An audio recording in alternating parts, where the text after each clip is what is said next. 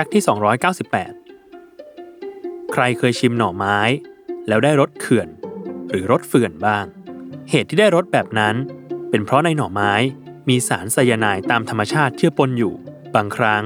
เวลานำหน่อไม้มาทำอาหาร จึงต้องแก้รสเหล่านั้น ด้วยการต้มให้สุกแล้วทิ้งน้ำแรกไป รสเฟื่อนก็จะหายไป แต่ในบางครั้ง ต้มหน่อไม้จนสุกก็แล้ว เทน้ำทิ้งไปจนหมดก็แล้ว ยังเหลือรสเฟื่อนติดปลายลิ้นอยู่ ทำให้บางทีต้มหลายครั้งเกินไป จนรสชาติของหน่อไม้เปลี่ยนไปเลยก็มีทำให้คนไทยในสมัยก่อน มีเคล็ดลับต้มหน่อไม้ให้อร่อยและไม่เฟื่อนลิ้น ด้วยการนำหน่อไม้สด ที่ปอกเปลือกออกมาล้างให้สะอาด เรียงลงไปในหม้อ โดยสับว่างให้หน่อไม้มีพื้นที่หายใจเล็กน้อย หลังจากนั้น ใช้มะเขือพวงทุบใส่ลงไป และใช้ใบเตยตัดเป็นท่อนๆคลุมหน่อไม้ไว้ ปิดท้ายด้วยการเติมน้ำจนท่วมหน่อไม้ แล้วต้มต่อประมาณ 50 นาที หน่อไม้ที่ได้หลังจากการต้ม จะคงความหวานอร่อย